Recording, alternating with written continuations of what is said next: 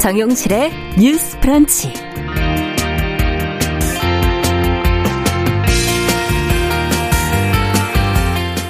네, 안녕하십니까. 정용실입니다. 최근 들어 매일 언론에서 다루고 있는 아동학대 사건에 많은 분들이 분노를 하고 있습니다.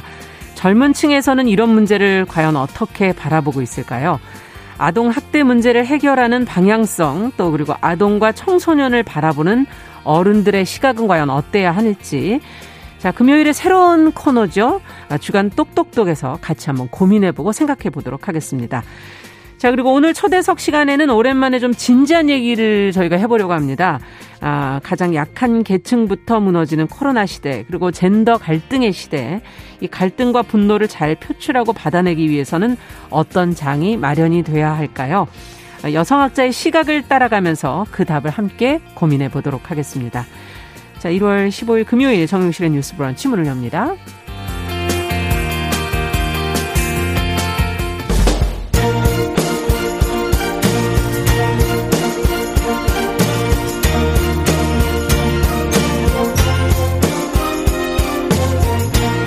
여성의 감수성으로 세상을 봅니다. KBS 1라디오 정용실의 뉴스 브런치. 여러분의 의견을 기다립니다. 문자는 샵 9730으로 보내주세요. 짧은 문자 50원, 긴 문자 100원이 부과됩니다. KBS 모바일 콩, 유튜브를 통해서도 무료로 참여하실 수 있습니다. 네, 정영실의 뉴스 브런치는 항상 여러분들과 함께 프로그램 만들어가고 있습니다. 오늘은 유성환님께서 저녁부터 다시 추워진다고 그러니까 다들 옷 좀 따숩게 입고 감기 조심하시라고. 날씨가 들쭉날쭉하기 때문에 스스로 좀 챙겨야 될 것 같습니다. 예, 감사합니다. 자, 저희가 지금 선물 공지를 해드리고 있는데 미무스완님과 조혜숙님 지금 유튜브로 미무스완님은 들어오셨어요. 제가 보니까. 저희가 어제 선물 드린다고 그랬는데 청취자 게시판에 비밀글로 연락처를 남겨주셔야 저희가 선물을 드릴 수 있는데 어디로 연락을 드려야 될지 알 수가 없어서 미무스완님 청취자 게시판에 비밀글로 오늘까지 연락처 좀 남겨주시기 바랍니다. 선물 보내드리겠습니다. 조혜숙님도 마찬가지입니다. 자, 첫 코너 시작하기 전에 말씀드리는데요. 청취율 조사 기간을 맞아서 정용실의 뉴스 브런치 로고가 인쇄가 된 면마스크 지금 선물로 드리고 있죠. 생방송 중에 문자 콩으로 참여해 주신 분 가운데 오늘 7분에게 선물을 드리겠습니다. 마지막 남은 거 탈탈 털어서 다 드릴게요. 자, 휴대전화 문자 보내실 번호는 샵9730, 짧은 글 50원, 긴 글 100원에 정보 이용료 부과되고요. KBS 라디오 어플리케이션 콩은 무료입니다. 일로 들어오시면 더 싸게 하실 수 있고요. 선정되신 분들께는 방송이 끝난 뒤에 담당자가 연락을 드리겠습니다. 그리고 프로그램 홈페이지 방송 내용 게시판에 선정 여부를 확인하실 수 있습니다. 방송 끝날 때 제가 선정된 분을 호명해드리겠습니다.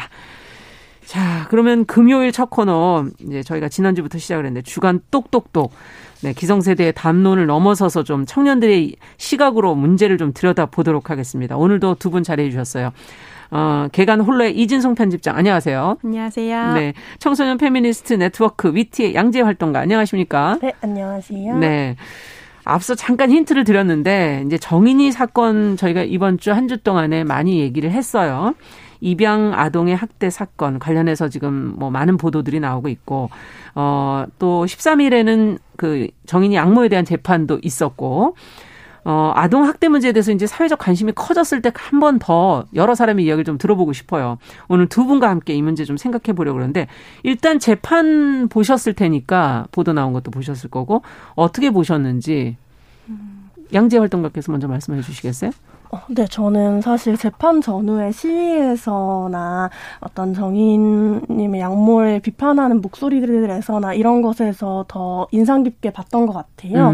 그래서 뭐 이를테면 시위에서 뭐 정인아 미안해 사랑해 뭐 꽃다운 나이에 뭐 이런 이야기들이 문구로 나왔었는데, 네. 저는 이런 방식으로 좀 피해자의 이름이 쉽게 호명될 수 있다. 또 쉽게 반말로써 이야기될 수 있고 이런 것들이 되게 아동 피해자여서 더 그런 거 아닐까라는 고민이 있었고, 예. 그래서 뭔가 이게 어른들이 미안하고 너무도 자극적인 피해 사실이고 이런 것들에 대해 집중을 했을 때 좀 일상적인 아동학대나 아동폭력의 구조를 보기 좀 어려울 것 같다라는 고민이 드는 좀 재판이었습니다. 그렇군요. 정말 저희가 보지 못한 부분들을 보셨어요.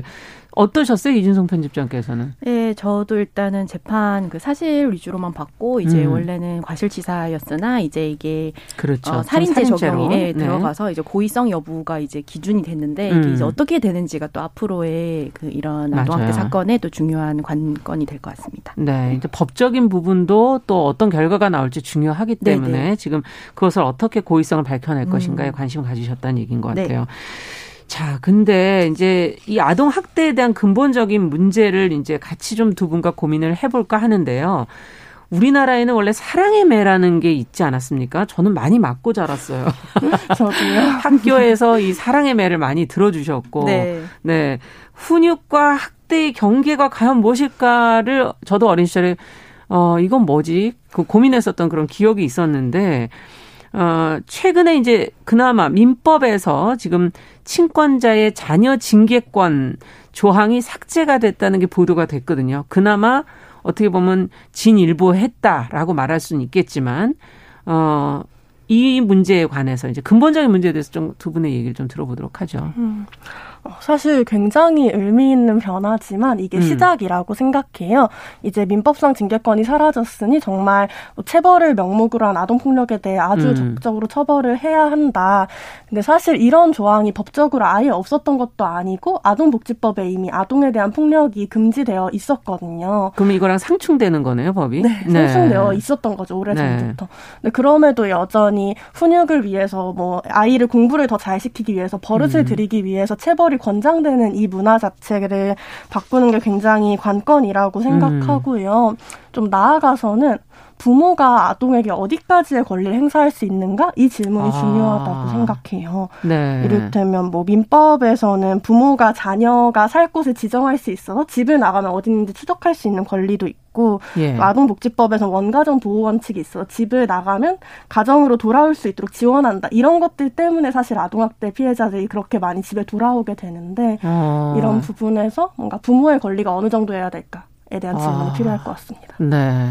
생각을 이렇게 구체적으로 해보지는 않아서 이진성 편집장께서는 또 어떻게 보셨어요? 예, 저도 일단은 이 법적인 변화가 중요하다고 생각을 하는 게 자식이라도 때릴 수 없다라는 것은 결국에는 가족이어도 때릴 수 없다가 되고 맞아요. 이것은 또 다른 가정 내 폭력을 용인하지 않는 걸로도 확장이 될 수 있거든요. 지금까지는 이제 내 자식인데 내가 뭐 어떻게 하지 못하냐 이런 식으로 하는 그런 게 있었고 미디어 같은 데서도 이제 그 부모의 폭력을 사랑으로 포장하는 경우가 되게 많았잖아요. 예. 이렇게 뭐 터진 종아리를 만져주면서 눈물 짓고 이런 장면을 저희가 굉장히 많이 보면서 컸기 때문에.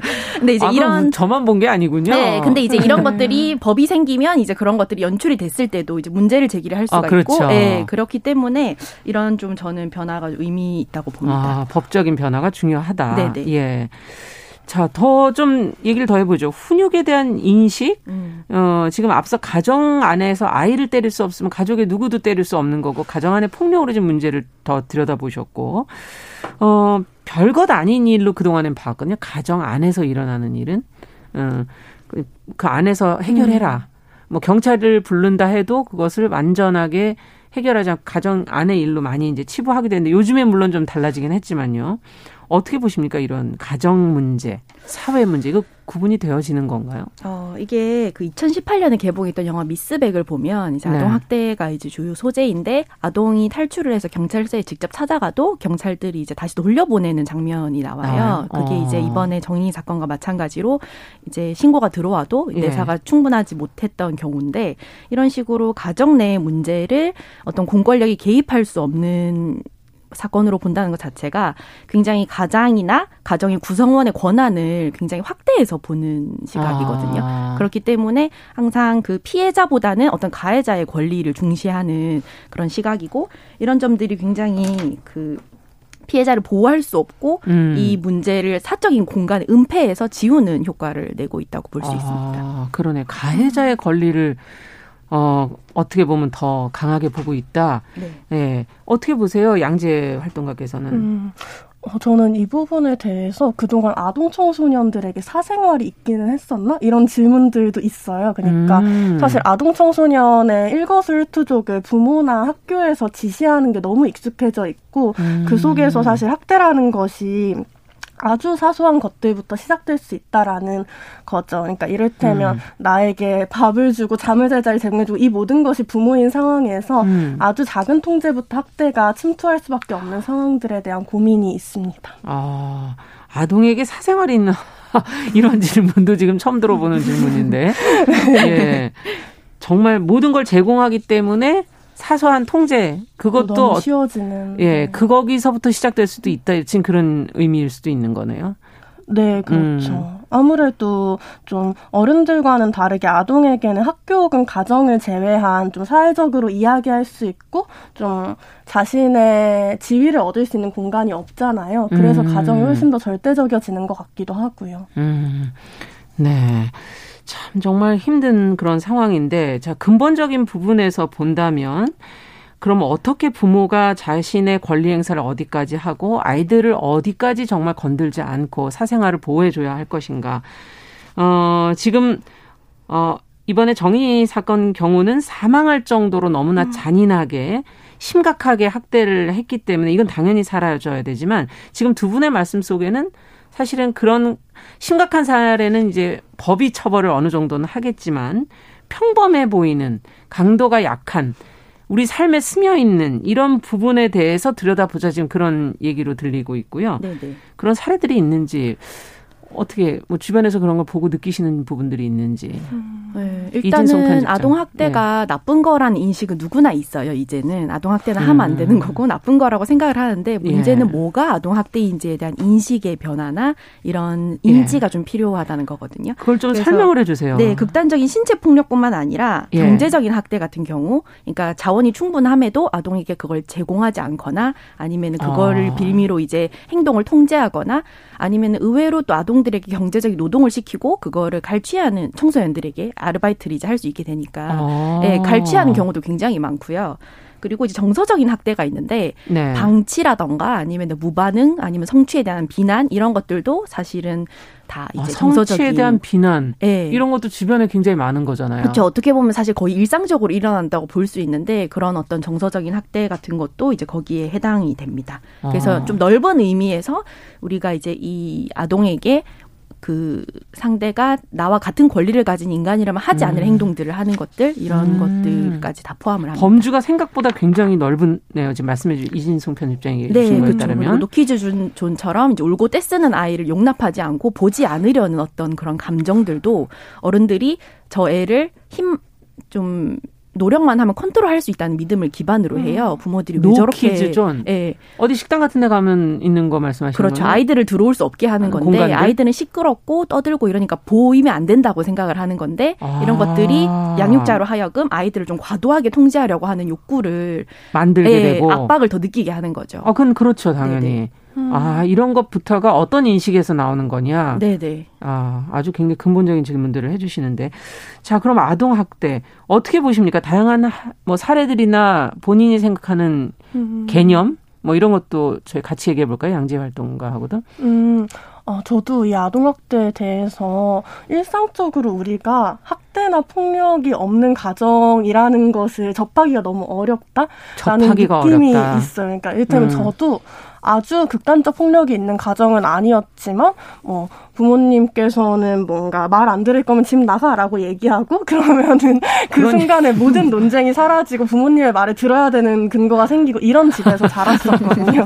지금 너무 많이 흔하게 듣단 말이죠. 그래서 약간 이런 부분에서 네. 되게 아직까지도 되게 아동이 자신이 경험하는 욕구나 고민들에 대해 얘기할 때 그게 되게 철없는 거고 좀 부모가 통제할 수 있는 거 이런 걸로 간과되잖아요. 그래서 예. 이런 지점에서 사실 부모와 아동 사이의 권력 차이를 좀 좁히는 과정들이 필요하다라는 생각이 들고 근데 이게 가정에서만 이 노력이 이루어져야 되냐 사실 그렇지 않다. 말씀 주신 노키즈존 같은 것들이 저한테 주는 또 다른 감상은 아동이 부모 없이 어디를 갈 수 있는 공간이 많이 사라지고 그러니까 부모와 그러니까 어느 정도 보호는 필요하지만 부모를 통하지 않고 자신이 무언가 할 수 있는 경험들이 거는 거의 없어지는 상황들 그러니까 이를테면 예전에는 뭐 음식점에 가면 놀이방에 가서 따로 놀거나 이런 게 가능했는데 네. 뭔가 노키즈존 이후에는 그냥 부모 옆에 계속 있어야 되는 상황들 이런 것들 속에서 아동을 시민으로 여기지 않는 사회도 잘못이 있다.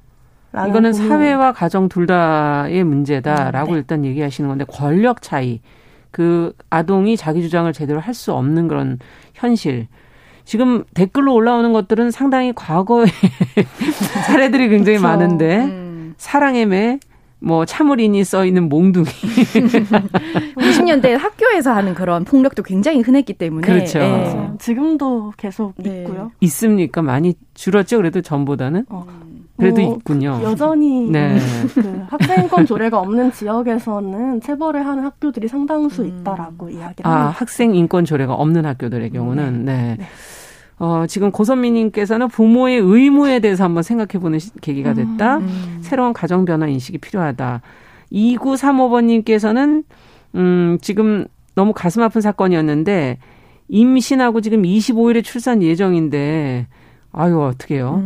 어리석은 이 폭력과 훈육이라는 명분, 이것은 좀 사라져야 되지 않겠나, 이런 생각도 하고 계시고요. 예. 많은 분들이 지금 글 올려주고 계십니다. 6232번님께서는 아동학대, 학교폭력, 성추행 이런 논란들이 있지만 예전에는 더 심했던 것 같다. 조폭을. 네, 꽃으로도 때리지 맙시다. 지금 이렇게 글을 올려주셨는데요. 자, 그러면 저희가 조금 더 문제를 들어가서 보도록 하죠. 지금 아동 학대라는 개념도 좀 다시 정립을 했으면 좋겠다. 그리고 아동의 부모와 사이에서의 권력 관계도 한번 생각해 보자. 이런 지금 얘기들 해 주셨는데 그러면 아동을 어떻게 바라볼 것인가? 여기서부터 문제가 풀어져야 될 것 같아요. 네. 청소년들, 아이들 뭐 보호를 받아야 될 필요가 있는 거는 사실이기 때문에 어떤 마음대로 할 수 있는 존재는 또 아니고 어떻게 바라봐야 됩니까? 인식을 지금 여기서부터 제대로 한번 잡아보자. 그러면 양지혜 활동가부터 이진성 편집장 두 분이 어떻게 이것을 인식을 가져야 될까요? 우리가 흔히 아이들을 보호한다라고 이야기했을 때 뭔가 위험한 것으로부터 통제한다라는 의식이 굉장히 많은 것 같고 근데 우리 사회에서 원하는 아동 청소년상에 너무너무 협소하잖아요. 사실 공부 열심히 해서 대학 잘 가는 아동 청소년만이 유의미한 청소년으로 남는 시대이고 그러다 보니까 이런 위험한 것이라는 게 너무 많은 거예요. 그래서 사실은 부모나 어른의 관점에서 위험하다라고 이야기하고 특정한 것들을 통제하면서 원하는 방식으로 청소년을 길들여내는 방식인데 그런 게 아니라 사실 위험한 것들로부터 스스로 잘 싸울 수 있는 권리라거나 자원을 지원하고 제공해주는 작업들, 뭐 이를테면 성에 있어서는 뭐 너네 다 섹스하지 마 이런 방식으로 얘기해버리는 게 아니라 뭐 피임 도구를 제공한다거나 안전한 어떤 성생활이 뭔지 같이 고민하는 성교육이 있다거나 이런 것들에 대한 논의들이 필요한 것인데 좀 우리 사회에서 보호의 개념이라는 게 되게 통제, 혹은 억압, 위험한 것을 어떤 기준을 놓고 보느냐에 따라 달라질 수 있다는 거군요. 오히려 그런 통제와 억압에 익숙해지는 게 저는 더 위험한 것 같아요. 그렇군요. 그러니까 스스로 좀 할 수 있도록 옆에서 조금 도와주는 형식으로 봐야 된다. 지금 그런 얘기로도 들리고요. 위험을 극복할 수 있도록. 꼭 그건 아닙니까? 그런 지점들도 분명히 있어요. 있다고 생각하는데 뭔가 도와준다기보다는 좀 더 어떤 권리를 보장할 수 있는 어떤 기반들이 필요하다. 그러니까 자원들을 대주는 그런 지점들에 좀 더 공감합니다. 네. 자, 그러면은 이진성 편집장께서는 그 얼마 전에 김소영 작가의 어린이라는 세계라는 책이 출간이 됐는데 그 책에서는 이제 아동을 작은 어른이라고 표현을 해요. 그래서 저희도 아동이나 청소년을 볼 때는 작은 어른으로 그냥 존중을 하고 대신에 기준이 본인과 맞지 않는 세계를 살아가는 작은 어른이에요. 뭐 손잡이부터 시작해서 모든 것들이 어른에게 맞춰져 있기 때문에 그래서 그런 부분에서는 이제 좀 이제 배려를 하면서 권리를 보장을 하면서 존중하는 그냥 작은 어른이라고 생각을 하면 많은 문제들이 의외로 쉽게 해결이 되거든요. 하나의 주체로서 봐줘라라는 말씀이신 것 같은데 용어 하나도 지금 제대로 써야 될 것 같아요. 어른들이 정말 제대로 가고 있다면 지금 노력해보겠다는 어른들이 지금 많이 나오고 있거든요. 이번 사건 이후로. 좋은 어른이 너무 부족해서 그런 건가? 어떤 어른이 돼줘야 될까? 지금 고민하시는 분들도 있어요. 어른 입장에서도 한번 좀 얘기를 해보죠. 어떻게 해야 될까요? 어렵나요? 갑자기 양재 활동가 하늘을 보고 계시네. 진짜 어려운 질문이었는데 저한테. 제 주변에서 활동을 하는 동료분 중에 한 분이 이런 얘기 하셨어요. 네. 그러니까 좋은 어른이 많은 세상보다는 나쁜 어른을 만나도 두렵지 않은 세상을 원한다.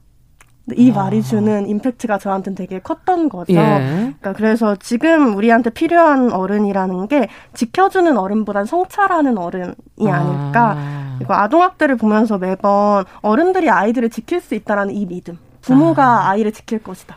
교사가 아예 지킬 것이다. 이 믿음이 오히려 아동들의 학대에 노출되게 하고 그 믿음이 학대를 신고할 수 없게 하는 가장 큰 원인이 되기도 한다.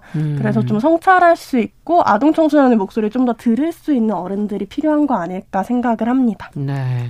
이진성 편집장께서는 어떻게 보세요? 네, 저도 그냥 같은 맥락에서 그 아까 제가 얘기했던 것처럼 이제 그냥 작은 어른으로 존중을 하면서 네. 이 아이들의 권리를 침해하지 않는 방향을 계속 고민하는 약간 상상력을 발휘하는 네, 그런 태도가 필요하다고 생각을 합니다. 네, 참 나쁜 어른만 안 돼도 다행이겠다 하는 생각도 들기도 하는데 지금 태어난 아이들도 이렇게 제대로 보호를 못하는데 출산 장려 정책이 뭐 해마다 지자체별로 지금 쏟아지고 있지 않습니까? 네. 이런 현실 속에서 아이를 낳을 수 있을까요? 어떻게 보십니까? 두 분은 지금 이제 젊은 입장이기 때문에 제가 이건 질문해보고 싶어요. 네.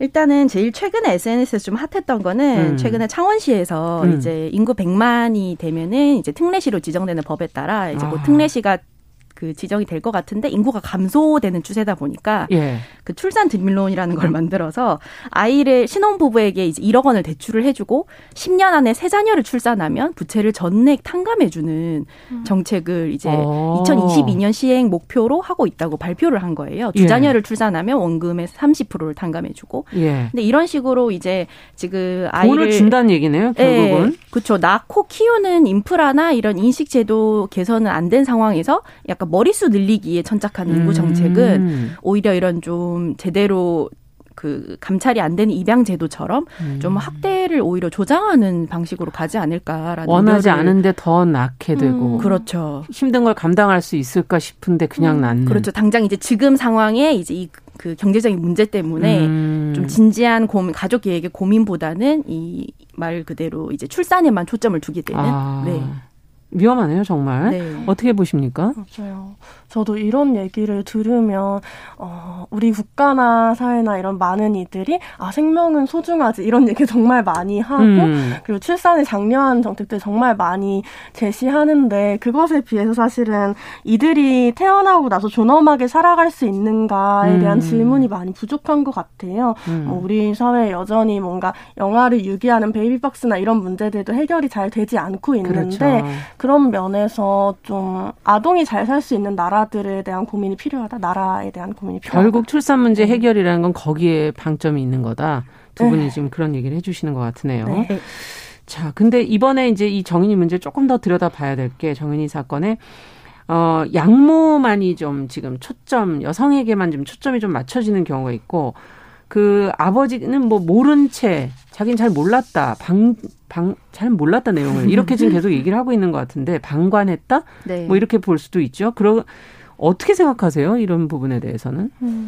이게 사실 한국에서는 주 양육자가 여성이기 때문에 이게 좀 책임도 그렇고 뭐 여러 가지 비난도 다 여성이 이제 지게 되는 그런 문제점이 있는데 사실은 이런 문제들이 어디까지나 여성의 탓으로만 하는 건 여성을 악마화하기는 굉장히 쉽거든요. 엄마를 악마화하고 특히 뭐 계모라든가 이런 단어는 굉장히 자극적이고 않게 해야죠. 잘 쓰고 있기 때문에 근데 사실은 이 방관이나 동조도 학대거든요.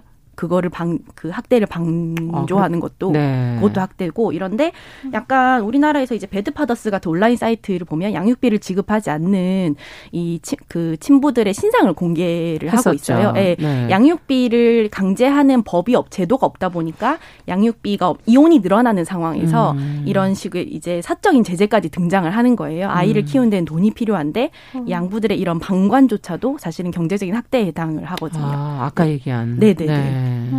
그래서 이런 문제에 대해서 좀 더 하나의 어떤 가해만 보는 게 아니라 그걸 둘러싼 어떤 환경, 예, 학대가 작동하는 그 환경을 봐야 된다라는 얘기입니다. 네, 어떻게 보십니까, 양지혜 활동가께서? 저 너무 동의하고요. 사실 많은 가정에서 애들 교육은 엄마 몫이지라는 생각이 되게 강하잖아요. 사실 근데 그런 방식으로 하나의 사람이 오롯이 양육을 도맡게 하는 것들 자체도 되게 폭력적 구조이기도 하다고 생각하거든요. 그래서 그런 구조들 속에서 아동폭력도 재생산되고 있다라는 것에 대해서 좀 많이 고민하게 되고, 예. 또 말씀하신 또 입양 가정이기 때문에 더더욱이 뭐 이 사람이 모성애가 없어서 그랬을 것이다 이런 추측들도 되게 좀 어떤 입양 가정에 대한 차별적인 시선들 혹은 뭔가 맞아요. 모성애 이데올로기나 뭐 양육에 대한 신화들을 좀 키우는 방식이 아니었나 생각합니다. 네, 여성이 정말 혼자 아이를 키운다는 것도 참 쉬운 일이 아닌데, 끝으로 이번에 이런 상황을 보면서 언론 보도에 대해서도 한 말씀씩 들어볼까요?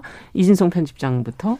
저는 일단 이 방송을 보면서 이게 과연 피해자가 어른이었다면 이렇게 실명과 얼굴을 쉽게 노출했을까라는 생각을 가장 먼저 했고요. 네. 아동의 초상권에 대한 문제, 그리고 이런 식으로 실명과 얼굴을 노출함으로써 이 사건을 보도하는 사람들의 어떤 간접적인 트라우마, 예, 굉장히 크게 박히잖아요. 그렇죠. 어떤, 예, 그리고 이런 걸 너무 자세하고 자극적으로 보도하는 과정에서 이제 일어나는 어떤, 이게 과연 알 권리가 우선인가 아니면 좀 경쟁적인 보도 에 대한 욕심이 우선인가라는 생각을 저는 좀 많이 했습니다. 이 보도를 과연 또 어떻게 해야 될까? 양지혜 활동가께서는 어떻게?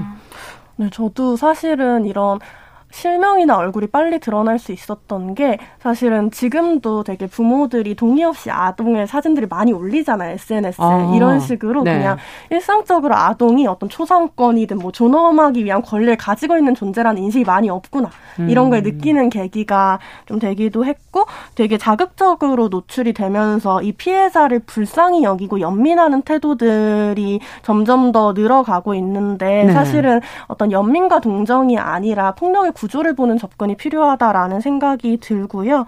또 마지막으로 다들 이렇게 한 번씩 맞아본 경험들에 대해서 공유해 주셨듯이 네. 이것이 되게 아동학대가 일상적인 경험들 중에 하나이기도 하고 어떻게 보면 그래서 이게 되게 트라우마적일 수밖에 없는 건 그런 이유일 거라 생각해서 뭐 트리거 워닝을 사용하든 보도에 있어서 좀 읽는 이의 어떤 마음을 살피는 방식이 필요하다 생각합니다. 네, 너무 과거까지 다 끌어내서 떠올리게 하는 그런 맞아요. 트라우마적인 그런 언론 보도 태도는 좀 지양해야 된다라는 네. 말씀이시네요. 오늘 아동학대 문제를 생각하다 보니까 참 근본적으로 생각해야 될 부분들이 많구나. 가정과 사회가 또 어떻게 각자 역할을 해야 할까 하는 여러 가지 고민들이 생겼던 것 같습니다. 자, 오늘 이야기는 여기서 마치도록 하고요. 다음 주도 또 기대하도록 하겠습니다. 주간 똑똑똑 청소년 페미니스트 네트워크 위티의 양지혜 활동가, 개간언론의 이진성 편집장과 함께했습니다. 오늘 말씀 잘 들었습니다. 감사합니다. 감사합니다. 정용실의 뉴스 브런치 듣고 계신 지금 시각 10시 33분이고요. 라디오 정보센터 뉴스 듣고 오겠습니다. 국내 코로나19 신규 확진자가 513명 늘어 나흘째 500명대를 기록했습니다. 국내 발생 484명, 해외 유입 29명이고 사망자는 22명입니다. 정세균 국무총리가 다음 주부터 적용할 사회적 거리두기 조정 방안과 관련해 전문가의 의견을 충분히 듣고 지혜로운 결론을 내리겠다고 밝혔습니다. 확진자 수가 감소 추세지만 여전히 위기 상황임을 강조했습니다. 한국은행 금융통화위원회가 현재 연 0.5%인 기준금리를 유지하기로 오늘 결정했습니다. 지난해 5월 금리를 0.5%로 인하한 뒤 5차례 연속 동결 결정입니다. 북한이 어제 저녁 당대회를 기념해 김정은 위원장이 참석한 가운데 열병식을 열었습니다. 새로운 잠수함 발사 탄도미사일 SLBM이 공개됐습니다. 정부가 주택 추가 공급 방안을 다음 달에 발표하겠다며 다주택자 매물 유도를 위한 세부담 완화 정책은 하지 않을 것임을 분명히 했습니다. 기획재정부가 최근 우리 경제가 수출 회복세를 나타내고 있지만 내수와 고용이 부진하다는 진단을 내놨습니다. 연말정산 소득세액공제에 필요한 증명자료를 조회할 수 있는 홈택스 연말정산 간소화 서비스가 오늘 시작됐습니다. 민간 인증서는 PC에서만 이용할 수 있습니다. 월성 1호기 원전과 관련한 내부 자료를 대량 삭제하거나 이에 관여한 혐의로 기소된 산업통상자원부 공무원들 첫 재판이 검찰 요청에 따라 3월로 미뤄졌습니다. 전 세계 코로나19 누적 사망자가 200만 명 선을 넘은 것으로 집계됐습니다. 누적 확진자 수는 9,300만 명을 넘겨 1억 명에 육박합니다. 지금까지 정보센터 뉴스 정원나였습니다.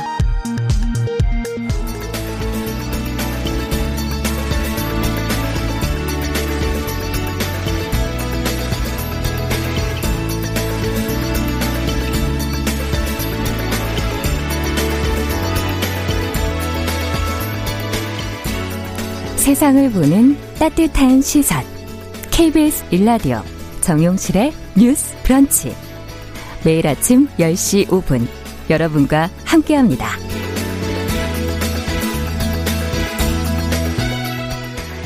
네, 정용실의 뉴스 브런치 듣고 계신 지금 시각 10시 36분이고요. 금요일을 또 기다리시는 분들이 많으시잖아요. 다양한 분야에서 활약하는 또 목소리를 내는 여성들을 만나보는 시간입니다. 금요 초대석. 오늘은 여성학을 오랫동안 연구하고 또 여성 문제와 관련해 무거운 자리도 어김없이 맡아가면서 일하고 노력해온 학자 한 분을 모셨습니다. 아시아 여성학회 회장을 역임한 이화여대 여성학과 김은실 교수님 자리해 주셨는데요. 어서 오십시오. 안녕하세요. 네. 반갑습니다. 그리고 매주 이 시간 함께 항상 질문하고 공부하는 친구입니다. 남정미 씨 자리해 주셨습니다. 안녕하세요. 안녕하세요. 만나면 KBS 뭐예요 방송. 지금? 예. 안녕하세요. 코미디하는 남정미입니다. 타사의 노래를 부르면 안 되죠 여기서. 다 같이 융합을 얘기하는 거 아니겠습니까? 좋은 방송이니까요. 예. 자, 근데 오늘 사실 김은실 교수님 이렇게 또 외신 데는 최근에 또 중요한 일을 맡으셔서 저희가 또 얘기를 좀 들어볼까 해서 또 모신 것도 있습니다. 맞아요. 여러분들 기억하실 텐데 서울시 성차별 성희롱근절특별대책위원회 이 머리 아픈 일에 공동위원장을 지금 맡아서 중요한 역할을 하고 계신데 그동안 어깨도 좀 무거우셨을 것 같아요. 왜 내가 이걸 해야 할까 이런 고민도 좀 하셨을 것 같고 개인적으로는 어떠셨습니까? 네. 사실은 이 제안을 받았을 때 굉장히 무겁고 사실은 피하고 싶은 자리죠. 네. 근데 아마 제가 이제 이거 수락할 수밖에 없었던 이유는 제가 이제 박원순 시장 살아있을 때 네. 박원순 시장하고 공동위원장으로 이제 서울시 성평등위원회 위원장이에요, 제가. 아. 그래서 이제 아마 서울시 이 지금 그렇군요. 이제 대책이라고 하는 차원에서는 이제 나서실 수밖에 없는 뭐 좀 부탁 수락할 수밖에 없는 그런 그러네요. 위치가 좀 있었습니다. 네, 네 그렇군요. 이 시스템이 좋다고 평가받는 지자체였잖아요. 서울 자체가 굉장히. 그렇죠. 근데 시스템만이 문제가 아니다라는 지적도 나왔거든요. 요건 교수님 그러니까 사실은 서울시가 그 여성들한테 굉장히 우호적인 네. 그리고 여성의 어떤 대표성을 높이기 위한 굉장히 많은 노력들을 또 했고 네. 이제 성폭력 이제 성희롱 문제를 이제 해결하기 위한 굉장히 어떤 면에서는 굉장히 의미가 많은 그 아주 좋은 시스템을 갖고 있었어요. 네. 근데도 불구하고 예. 이제 박원순 시장 사건이 이제 신고가 되었고 예. 그 다음에 이제 그 전에 이제 4월에 이제 A 씨 사건이 이제 그 비서관이었죠. 예. 이제 그 신고가 됐고 예. 이제 고발이 됐습니다. 근데 정말 왜 그렇게 좋은 그 시스템을 갖고 있는 서울시가 네. 4년 동안 진행되었던 그런 식의 어떤 성희롱 네. 혹은 성추행의 그것을 한 번도 체크하지 않고 걸릴 수 없었는가. 네. 그리고 서울시에서 일어난 어떤 서울시 직원이죠. 직원들 사이에서 일어난 그 성폭력이 서울시 시스템이 아니라 다른 데에 신고가 됐는가. 도대체 무슨 문제가 있었는가. 먼저 시스템 점검. 네. 아니면 서울시 어떤 제도의 점검이 필요하다. 네. 하는 이제 그런 아이디어. 그리고 어떤 시스템을 갖고 있고. 그리고 내부에는 어떤 사회적인 관계. 혹은 조직의 어떤 관행들이 있었기에. 네. 이 문제가 자체 내에서 이제 해결되지 않는가 하는 게 이제 이 특대위의 이제 가장 중요한 외부 위원들의 질문이었습니다. 그렇죠. 그 이것은 사실 다른 어떤 조직에서도 이거에 뭐 잘된 그 사례를 따라서 해보려고 해도 결과는 똑같지 않겠는가 하는 우려를 낳기 때문에 이 문제 여기서 해결이 돼야 되지 않겠습니까? 그리고 서울시의 그 이 피해자 이제 네.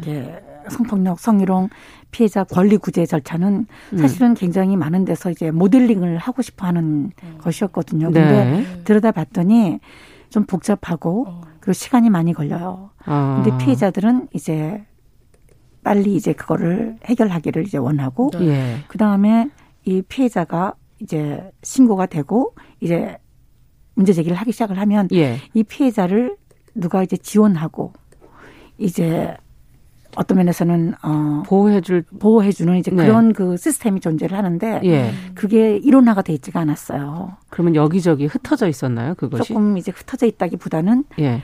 그 어떤 이것을 책임을 맡아가지고 지원 시스템 하나로 이제 같이 가는 그런 했다. 게 이제 체계화가 돼 있지 않아서 네. 저희가 이제 그거를 이제 여성 권익 담당관 네. 이라고 하는 그 여성 정책, 여성 가족 정책실의 네. 그 담당 그 과가 그것을 이제 지원하는 네. 그런 방식으로 시스템을 이제 좀 만들었습니다. 일어나. 아, 그렇군요. 했죠. 네네. 그럼 이번 대책위에서 만들어 놓은 방안 지금 한 가지 얘기를 해 주셨는데 네네. 여성 권익 담당관 피해자를 보호하고 피해자를 분리하는 그런 역할을 네네. 하는 분을 지금 얘기를 해 주셨고 그 외에 다른 방안들도 좀 뭐 고민을 해 보셨나요? 네. 그다음에 이제 서울시가 이제 이런 것을 피해자들이 좀 쉽고 이제 그런 어떤 구제 절차에 쉽게 접근할 수가 있어야 되잖아요. 네.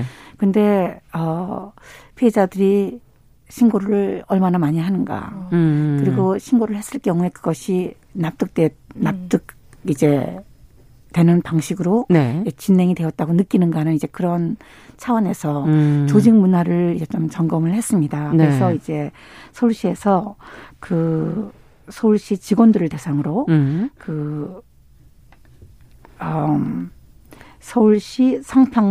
서울시 성희롱 성차별 인식 실태 조사. 인식 실태 조사. 네.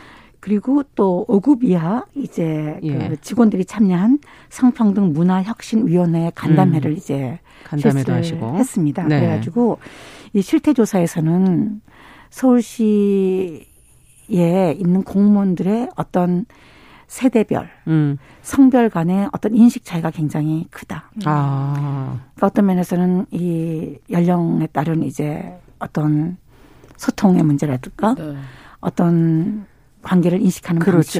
방식이라든가 그다음에 여성 간 남성 간의 성별 간의 격차가 굉장히 크다라고 하는 것을 이제 발견을 했고 그렇군요. 그리고 이 혁신위원회 간담회에서도 네. 이제 어떤 위기에 따른 직급에 따른 위기의 문제라든가 이제 어떤 세대, 세대 간의 성별 네, 격차가 이제 있다. 그래서 네. 새로운 소통 체계가 좀 필요하다는 거. 뭐 이런 식의 그 결과가 났습니다. 사실은 이것은 뭐 어느 조직이나 지금 우리 사회 전체의 문제가 아닐까 하는 그런 생각이 들 정도로 맞아요.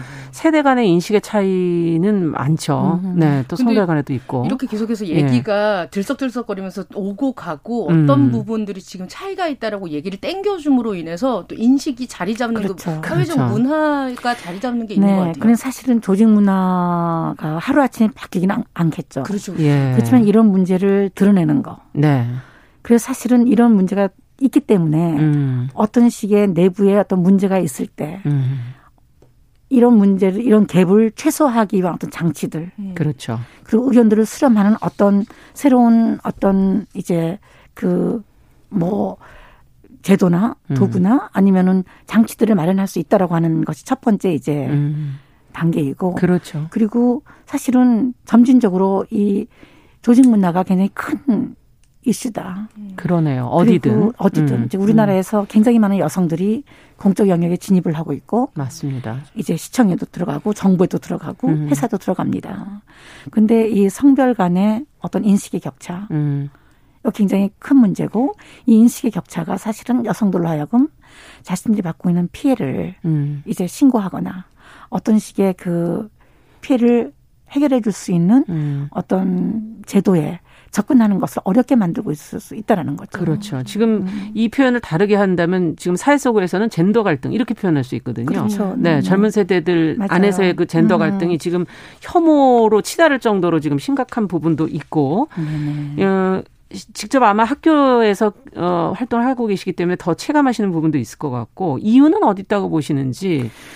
사실 이게 지금 아무튼 젠더 갈등이 우리나라의 여러 가지 갈등의 가장 핫한 이슈더라고요. 네. 통계 같은 걸 이렇게 설문을 이제 해보면 뭐 세대 갈등, 지역 갈등 뭐 이런 것보다 훨씬 더 이제 높은 큰 갈등. 이제 네. 갈등으로 등장을 하는데 네. 사실 이것이 꼭 이제 여성과 남성의 갈등이라기보다는 예. 뭐 우리 사회의 지금 경제 질서의 변화. 예. 그래서 굉장히 많은 젊은이들이 직장을 가질 수가 없잖아요. 예. 특히 남성들은 이전에는 가졌어요. 예. 근데 갖지 못한 것이 옆에 있는 여자가 갖는 것이 마치 이제 갖지 못한 것처럼 이제 더 소외감을 느끼는 거군요. 그다음에 가족의 변화. 그다음에 사실은 이제 이 여성들이 더 이상 돌봄 같은 걸 많이 하지 않기 때문에 돌봄의 부재 같은 것도 굉장히 많고 그래서 사실은 남성들이 느끼는 문제를 젠더 문제로 치환하는 거 바꾸는 이런 부분이 사실 있습니다. 네, 사회적으로 원래 지금 드러나는 문제들을. 네, 사실은 지금 우리나라에서 이 젊은 남성이 젠더 갈등, 여성에 대한 굉장한 이제 뭐라 그럴까요? 비판? 이제 이런 것이 굉장히 문제가 된 게 20대의 이 청년 남성들이 정치적인 어떤 지지를 이제 변화했다든가 투표를 안 한다거나 뭐 이런 식의 문제가 있게 되면서 이것이 사실은 젠더 갈등으로 더 표출이 되는 예. 그 이야기가 있다고 생각을 해요. 그런데 우리가 지금 우리 사회의 경제적인 정치적인 변화도 있지만 여자들의 변화가 굉장히 지금 세죠. 근데 사실 이렇게 여자들의 변화에 대한 얘기를 앞장서서 얘기하는 사람들이 좀 약간 총괄적으로 페미니스트 뭐 이렇게 얘기를 한다고 하는데 이렇게 뭔가 좀 여성에 대한 얘기를 하려고 하면 야, 너 페미니스트야? 뭐 이렇게 약간 좀 페미구나. 뭐 지금 공격을 받아보셨나 봐요. 네, 그런 공격성을 네. 위한 이 페미니스트. 근데 자칫 잘못할 수 있다고 생각해요. 여성학 딱 가르치시는 대표자로서 페미니스트가 뭐라고 맞게 생각하세요? 쓰고 있는 건지. 잘 맞게 쓰고 있는 건지. 이제 여자 있잖아요. 여자가 예. 우리가 다 여자들이잖아 이러잖아요. 네. 여자들 중에서 어떤 여성을 페미니스트라고 불러요.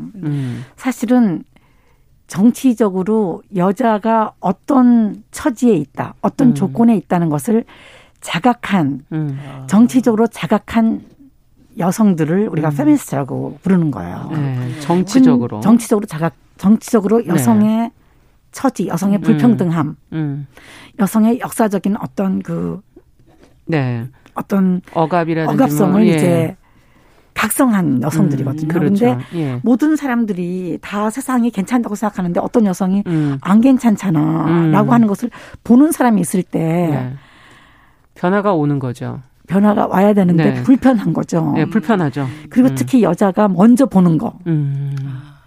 이 여성은 각성된 여자예요. 네. 정치적으로 각성됐어. 네. 경제적으로 개몽된 여자예요. 네. 그렇기 때문에 보이죠. 네. 여자가 무엇이 보인다. 사람들이 안 보이는 거. 사람들이 아직 안 본 것을 느낀다. 네. 어떤 면에서는 뭐 성각자라고 할 수도 있겠죠. 여자가 무엇을 보기 시작할 때.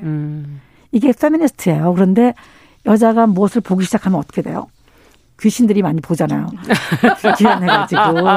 그래가지고 귀신들이 돌아올 때 어떻게 돼요? 막 천둥이 울리고 막 땅바닥이 깨져요. 그러니까 드디어 여성들이 몰랐던 여성들이 세상에 대해서 눈을 뜨게 되는 거. 우리가 귀신들이 눈을 뜨잖아요. 눈을 뜨게 드는 순간 세상이 깨져. 네. 이렇게 비유해 주시니까 갑자기 웃음이 나기도 하면서 재밌네요. 사실은 네. 전통 역사적으로 한번 보세요. 옛날부터 누가 번개를 치게 하고 누가 땅바닥을 흔들게 하는가.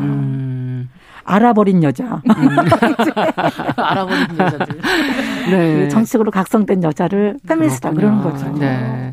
그래서 사실은 같이 알고 같이 토론을 해야 되는데 혼자만 지금 알고 있으니까 그런 거 아닌가요? 그러니까 불편하다고 네. 느끼는 거예요. 근데 상대들은 네. 페미니스트들은 집합적인 개념이에요. 혼자 예. 하는 게 아니라 아. 여성이라는 것이 집합적인 개념이거든요. 예, 맞아요. 내가 여성이 아니어도 사람들이 지나가면 여자라고 말해요. 그럼요. 여자라고 하는 말은 나하고 독립돼 가지고 그 틀 안에 들어가는 그 객관적으로 존재하는 어떤 범주예요.